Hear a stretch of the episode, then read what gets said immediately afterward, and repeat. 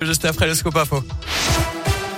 Salut Nico, salut à tous. À la une de l'actu, le gouvernement espérait éviter la grève et sauver les vacances de Noël sur les rails. Il n'en sera rien. Les syndicats et la direction de la SNCF ne sont pas parvenus à se mettre d'accord.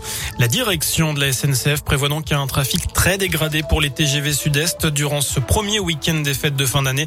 Des perturbations qui seront détaillées en cette fin d'après-midi. Grève qui pourrait être reconduite les week-ends suivants selon l'UNSA.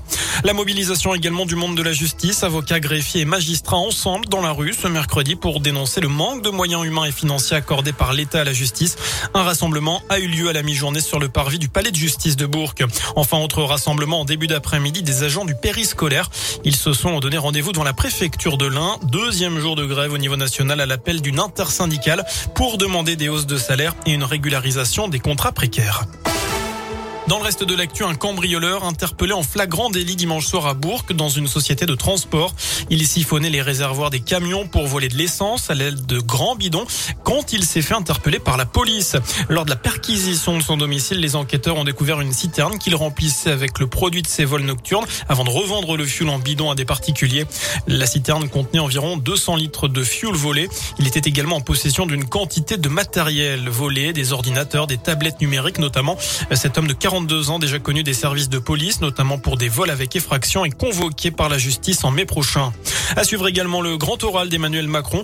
Le chef de l'État s'exprimera pendant deux heures ce soir lors d'une interview enregistrée et diffusée sur TF1 et LCI.